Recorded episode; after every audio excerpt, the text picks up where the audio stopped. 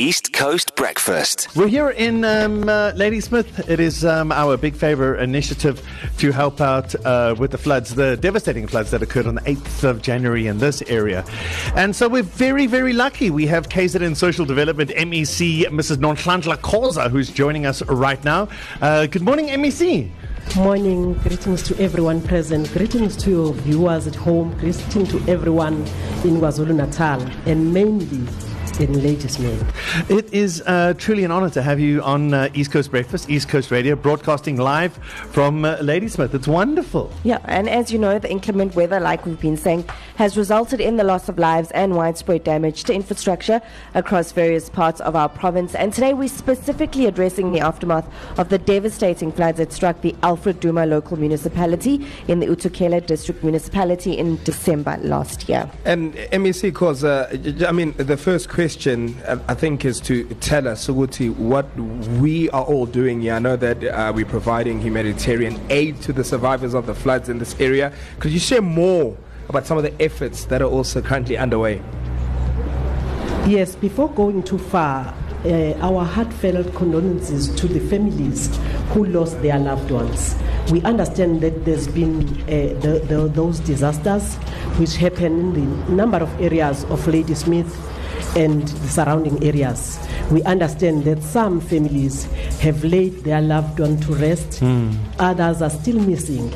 It is sad, it's a very sad uh, situation, but we'll soldier on.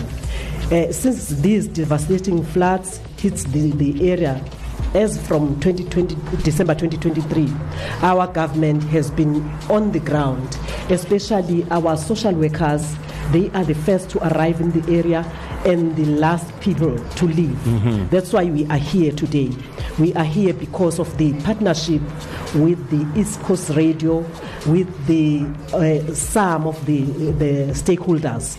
We value the support, especially for to those people who do not say that government will do this and do this alone. Mm. Everyone expect government to do it, but East Coast Radio and other partners, they came forward in saying, let us give support uh, to those. Especially, we have, uh, uh, we work in a portfolio like, uh, we have uh, USASA, as our child in, in social development. Mm-hmm. As of now, I'm with the HOD, Mrs. Vilakazi, HOD for uh, social development, mm. and Miss, Mrs. Nyao from uh, SASSA. She's the director there uh, at SASSA. So, as government, we with the these uh, people, we stand to to give people support mm-hmm. uh, continuously.